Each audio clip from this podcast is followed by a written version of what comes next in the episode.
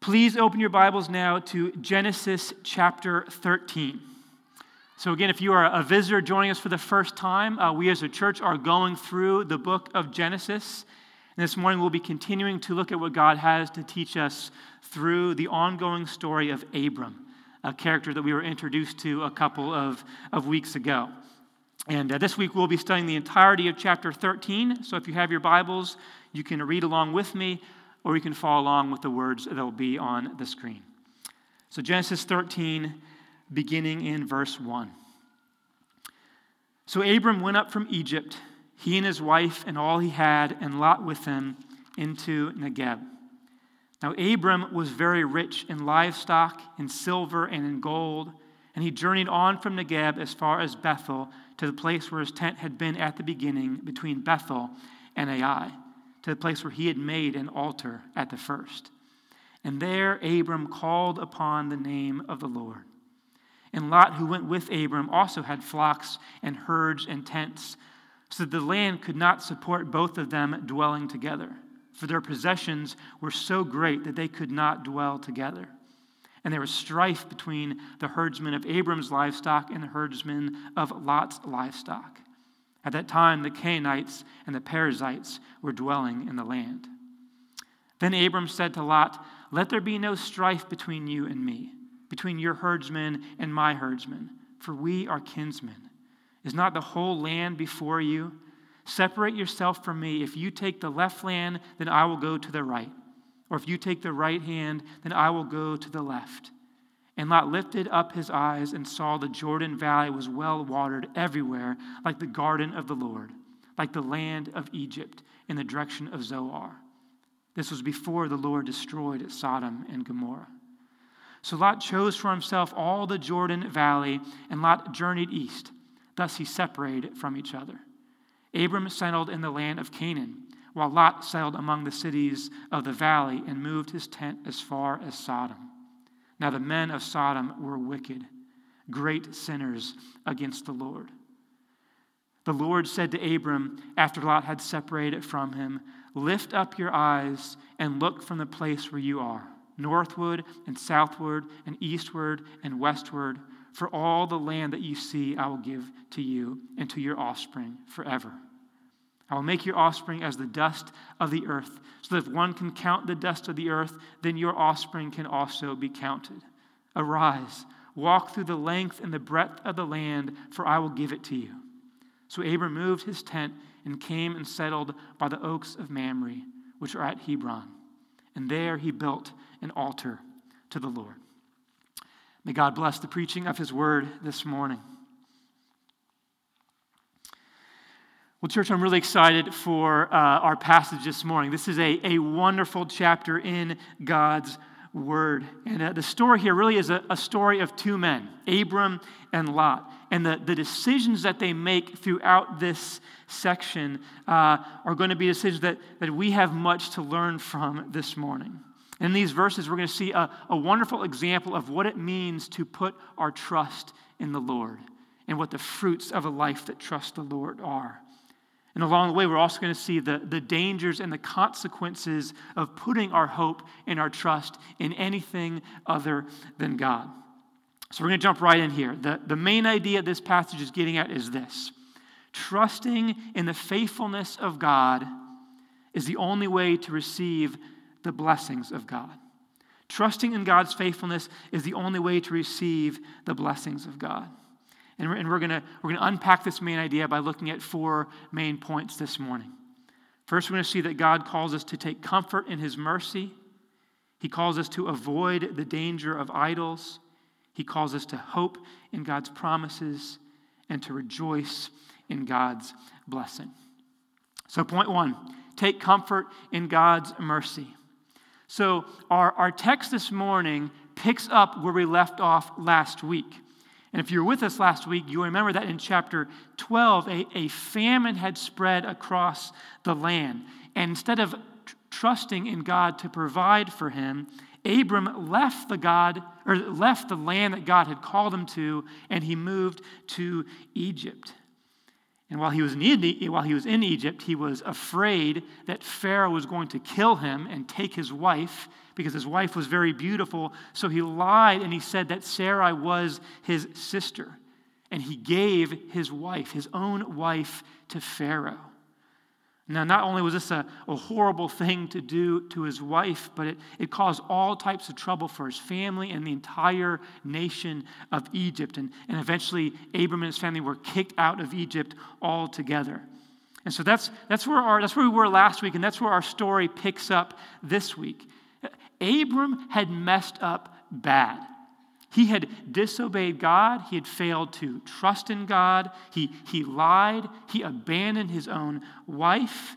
And, uh, and, and he was kicked out of Egypt and left Egypt in shame.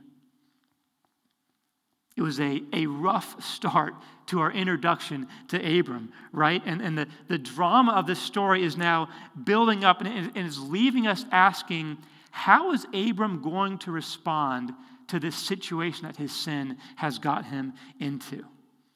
And in his response, I think there's a wonderful encouragement for us this morning. Because, like Abram, we can all think of times in our lives where we have dealt with our own shame, the, the own wrongdoing that we have done. Maybe we have sinned against God, or we have mistreated somebody, or we have, we have done something that leaves us feeling that, that sense of shame, leaves us feeling a guilt that we're just not able to quite shake. And in fact, there are many times in life where we deal with guilt and shame similar to Abram. Maybe, maybe different circumstances, but we, we know that shame, we know that guilt. We have all been there, right? And maybe even this morning, some of us are, are dealing in our hearts with those things. And when we find ourselves in situations like this, there are, there are different ways that we can respond. And one way is that we can, we can try to earn our way back into good favor. You know, maybe we have wronged somebody or we've hurt somebody and we, we know that they are disappointed with us. And so, so we seek to, to make up for the wrong that we have done by, by doing a bunch of good things and, and trying to earn back their, their favor. You know, maybe we do this at work with our boss or, or with our spouses or with our, our friends, but we have, we've all been there before, right? Or there's another way that we can often respond when we have, when we have done wrong against somebody, uh, and that is that we can, we can withdraw from that person. You know, instead of trying to win back their favor, we actually seek to avoid them altogether. Uh, our shame can keep us from even wanting to be around that person because it, it reminds us of the wrong that we have done and we are afraid of how this person is going to relate back to us. And these are ways that we can often relate not only to, to people, but we can relate to God Himself when we have sinned against Him. And, and maybe you tend to respond in that first way. You, you know that you've done wrong, you know that you failed, um, you feel this guilt, and, uh, and so you try to, to get back into God's good graces by doing a bunch of good things and, and hoping that in time, if, if, you, if you live in godliness in another area of life, that maybe it'll, it'll make up for your failings in that other area.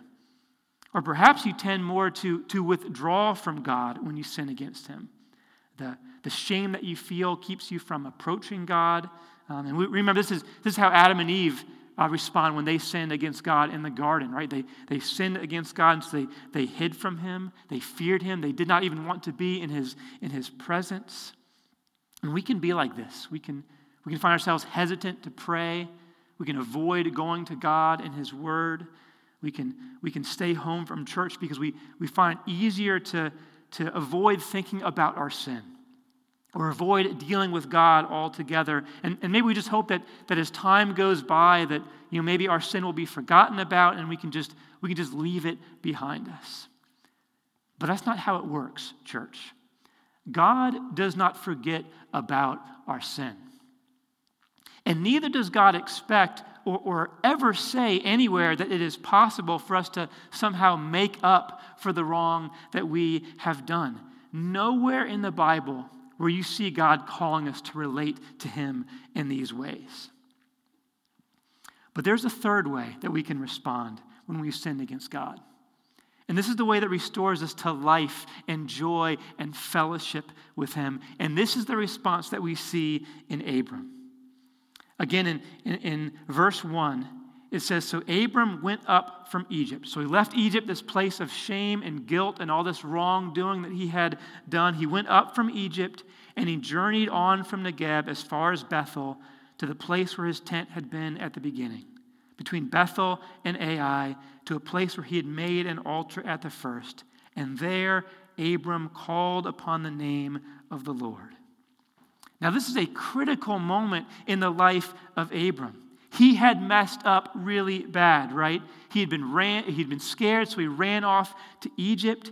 He'd been afraid, so he abandoned his own wife. He'd been called by God to follow him and to care for his family, and he didn't do any of those things. He failed at, at both of these things, and he brought great pain and disgrace on his wife and his family. He endangered the entire nation. He, he had abandoned God's call on his life. And so now, what is Abram going to do? Does he really think that God is going to forgive him and accept him? Yes, he does. Abram rightly understood that God is a gracious and a merciful God. And so after his failure, he runs back to God. Verse 4 says Abram journeyed to the place where he had made an altar at the first, and there he called out to God. Now, now what was this altar that he, that he went to? This was the, the altar that he had built in the place where he first experienced God's grace, where he first received the call of God's promise of blessing. This altar is, is what Abraham had built in testimony to God's goodness and faithfulness to him. So, so Abram returning to this altar is, is not him seeking to earn God's favor. And it's certainly not him seeking to avoid God. Abram is calling out to his God, who he knows is full of grace and mercy. But this is, this is so contrary uh, to, apart from the gospel, how we are conditioned to think, right? Because we don't experience this type of mercy in the world. And so we don't naturally expect it from God either. I, I, don't know if any of you can, can relate to me on this or not, but, but sometimes when, when I've sinned, when I've gone against God's will, I can think, I can think to myself, you know, uh, I've disappointed God today, and uh, I'm sure that He probably doesn't want anything to do with me right now, but, but maybe tomorrow I can pick things back up with God. And what a, what, what a foolish thought that is. As if, as if somehow God is just going to forget about my sin, or maybe if, if I just let 24 hours go by, that things will just be okay again. Or maybe I think that if I just, if I just this coming week do enough good things, I can, I can make up for the failings of the last week. But this way of, of thinking fails to take into account, uh, for one thing, the, the seriousness of our sin but also fails to take into account the unmatched mercy of God. What it means to be a Christian is to live continually believing that it is not because what we have done that determines our position before God. Instead, it is because of what Christ has done for us, because of his death on the cross, that we are loved and accepted by God. So, because of Christ, we don't have to live in shame. We can freely confess our sins to God. We can run to Him without feeling like we have to earn back His favor first. I, I once heard a preacher say that uh, trying to earn God's favor, like as a Christian, trying to earn God's favor is like trying to make your way into a room that you are already in.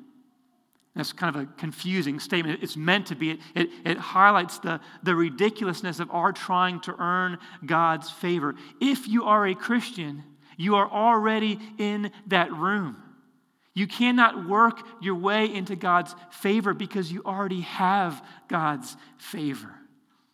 And so, if you're here this morning and you're feeling the, the weight of your sin, you're wondering if your guilt has forfeited God's desire to bless you? See in this passage God's heart for you. Do not hide from him. Do not seek to earn his favor, but run to him and receive his love and his mercy.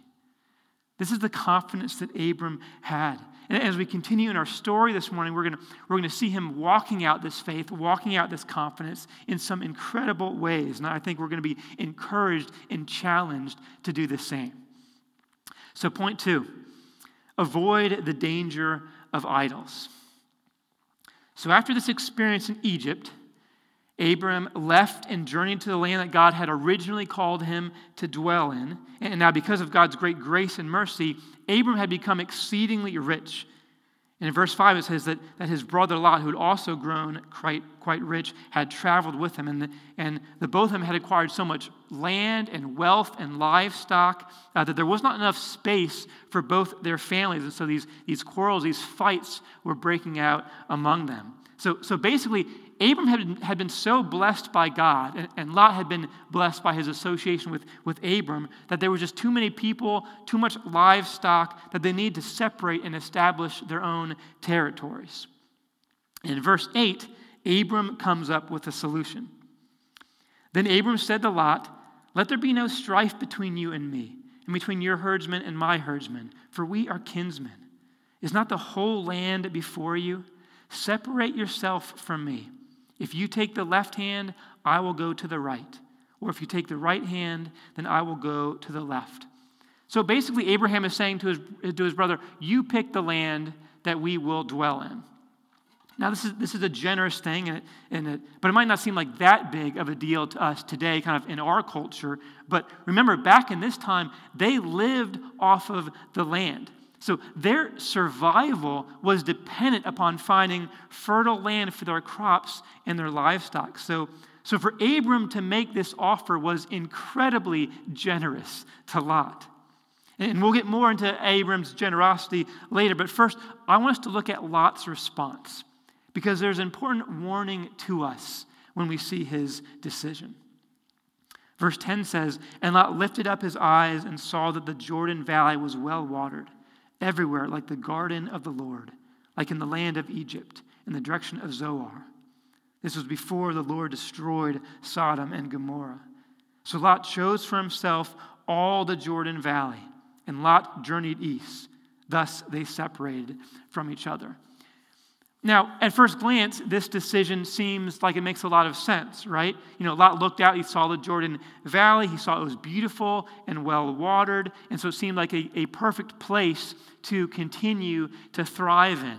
The text says that, that Lot looked up and saw. They saw the Jordan was what he thought would give him the best life. The verse says that he looked that it looked like him like the garden of the Lord like the land of Egypt with all its cities and all its prosperity. So, so basically, Lot looks out at this land and in a very calculated way says, This is the good life. Lot has lots of wealth, and he sees this as a way to grow in even more wealth and prosperity. Now, again, if, if we were in Lot's shoes, we may have done the very same thing, right? You, know, he seemed to have made a, a, reasonable choice. And of course, there's nothing wrong with pursuing wealth or, or, or securing a good life for yourself. But the text gives us some clues about a very serious problem with Lot's heart when he made this decision. Again, verse 10 says that, that Lot looked at the land and chose it because it reminded him of Egypt. He saw in it the potential for comfort and security that, that other nations had. And so it was, a, it was a safe and a comfortable option for Lot. However, God had called them away from Egypt and out into this new land where they would have to trust in God to receive the blessings that He had promised them. There was, there was safety in the cities, but God had called them into the wilderness where they would have to rely on Him alone. And, and even though God had made good on His promises to Lot, Lot still selfishly chose to take the whole land for himself. And in doing so, he chose to move closer and closer to the wicked nations that they had just left.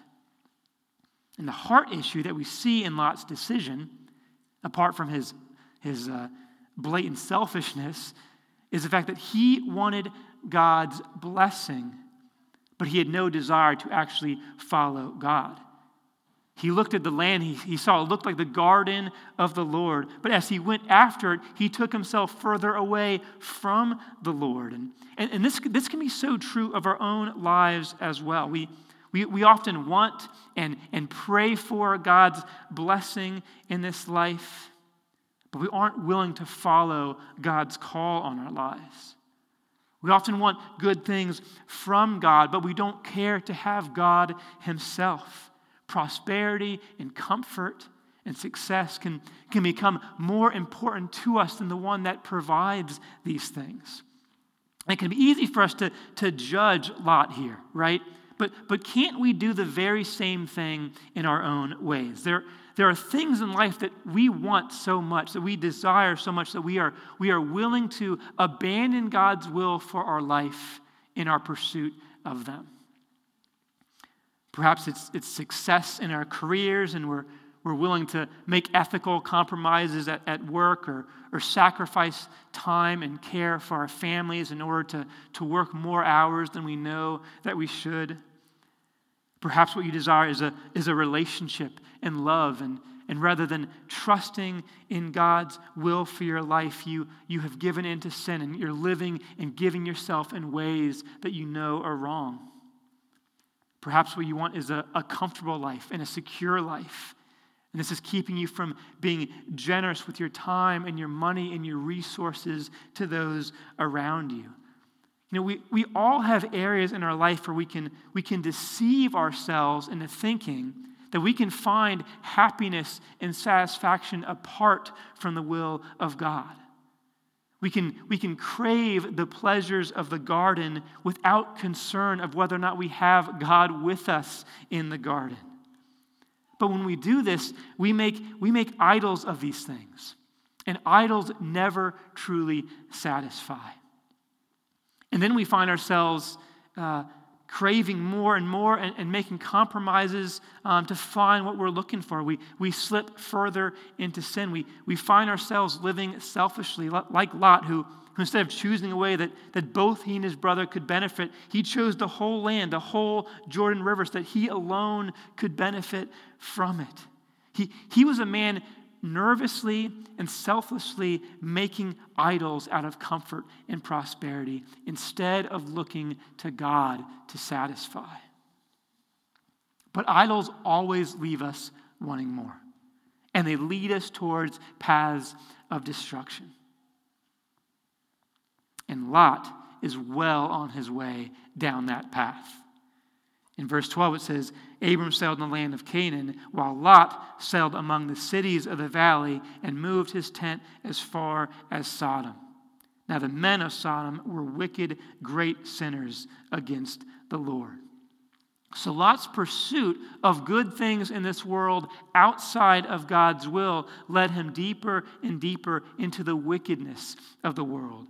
In the preceding chapters, we're going to see much trouble come upon Lot as he becomes more and more entrenched into the wickedness of these cities. And one city that God will eventually destroy because of their great evil. So Lot's idolatry put him into great danger. And, church, it's a danger that we must avoid in our own lives as well. But while Lot serves as our example to avoid, Abram serves as our example to follow. And this leads us to our third point this morning, which is to hope in God's promises. So remember again from earlier how, how Abram had made this gracious and loving offer to, to Lot to uh, choose the best part of the land for himself. And again, this, sharp, this stands in sharp contrast with his brother, right? While Lot made this selfish decision and distances himself from God, Abram chose generosity and to draw near to God. See, Abram remembered the promise that God had made to him to bless him, to make him a great nation, to use them to be a blessing to all other nations. And so Abram's trust was in God. His belief was that God would provide for him. And this helped him to be free to, to be generous to others and toward his brother. As we continue now in this chapter, we, we see God reaffirming the hope that Abraham, that Abraham had been putting his whole life into. We see this in verse 14. The Lord said to Abram after Lot had separated from him, Lift up your eyes and look from the place where you are, northward and southward and eastward and westward. For all that land that I see, I will give to you and to your offspring forever. And the wording here is, is so powerful. In verse 10, Lot lifted up his own eyes and he saw something better than what God had given to him. But here, Abram is allowing God to lift up his eyes and to direct his gaze and to show him the path that he should follow. Abram trusted God and he was willing to follow God into the wilderness and he believed that God would provide for him. This is why he was able to be so generous. You know, remember, Lot was the, the younger brother. So, so culturally, as the older brother, Abram would have had the right to make the choice about the land. And so to give up this right was not only generous, but it was, it was countercultural. But he trusted that no matter what land he ended up with, God would care for him.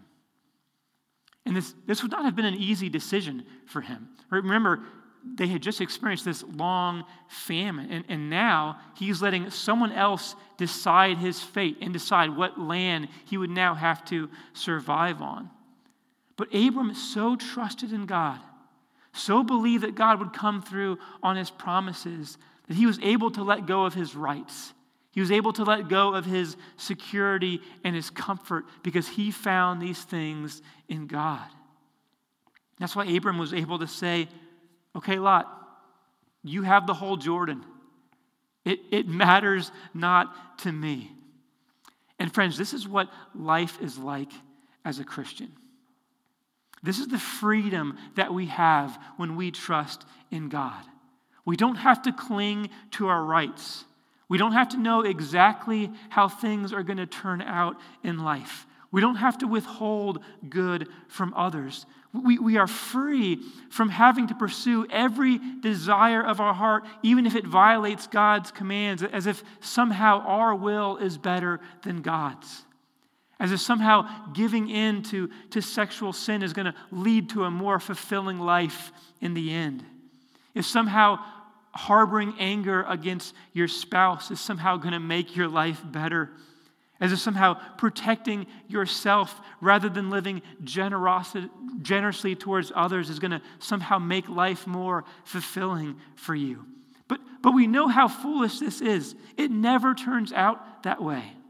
I can never think of a time in my life when it turned out that trusting God and walking in obedience to Him was a mistake. Not once. I can think of a, a multitude of times when I wish that I had been obedient to Christ. Thousands of times I would, I would love to take over and do what I know God asked me to do, but never have I trusted in God. Never have I walked in obedience and then looked back and thought to myself, that was a mistake. Life would have turned out better if I had gone my own way. Never is that the case in life. And if you are a true follower of Jesus, then I feel quite confident that you could never think of a time like that either. In fact, if you could, if you could think of a time in life where it actually would have been better to have rejected God's will for your life, then our faith would be a joke. It would, it would be a cruel joke because it's, it's holding you back from a better life. But Christianity is not a joke, church. God's call on your life is always better, and He always comes through on His promises. He is the most satisfying. Our lives as Christians is based on the premise that that is true. This is why we follow Christ, even when it seems difficult, even when we, it's uncomfortable, because we know that God will be faithful. Are you, are you having trouble being generous in life? Lift your eyes and see what you have in Christ. Are you living in anger, wishing that others would respect you more? Lift your eyes. See who you are in Christ. Are you finding it hard to let go of your sin? Look up and see that Christ is more satisfying. This is the example that we see in Abram. He put all of his hope in the promises of God, and he let his life be directed by that hope. And instead of forfeiting God's blessings, he received God's blessings. And this led him to a place of worship. And this leads us to our final point here this morning, which is going to be very brief. It's just going to serve as a, as a final encouragement to us this morning as we finish our time together. So, point four rejoice in God's blessing. Verse 18 says So Abram moved his tent and came and settled in the oaks of Mamre, which are at Hebron. And there he built an altar to the Lord. So this story ends where it began with Abram at the altar worshiping God, at the place where he first experienced God's grace and the promise of his blessing. And I love how Abram went before the Lord in worship, even though he had not yet received all of God's promises.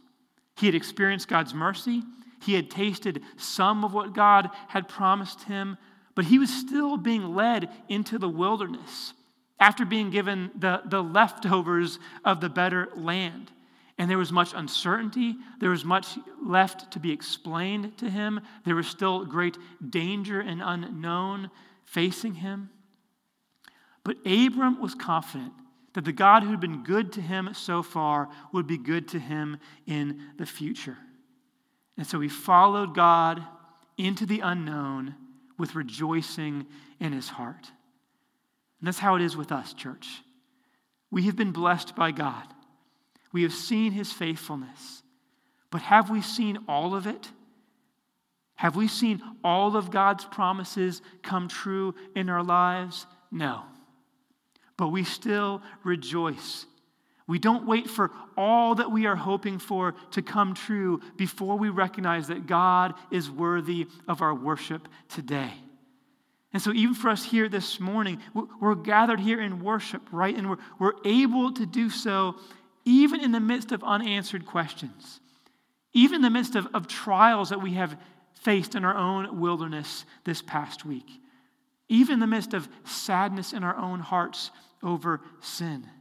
Because God has lifted our eyes to see Him, and we have tasted and seen that He is good. I love this chapter I love how the story is a little microcosm of the, of the entire Christian life, right? We, we fail, but then we receive God's grace and mercy. And when we do so, that frees us to love and to be generous as well. Because God proves himself to be faithful. And, and then when we experience his blessing, we return again to the altar where we rejoice and declare that he alone is the one who satisfies. And as we're satisfied in Him, it gives us strength to resist sin, to follow Jesus. And even when we don't follow Him perfectly, we can still run to Him and find life and joy because He is always faithful. And this is why we worship. In a moment, we're going we're going to go back into singing. We're going to share in the Lord's Supper together. We're going to continue in fellowship together, and we do so rejoicing this week, church, let us take comfort in God's mercy even when we fail.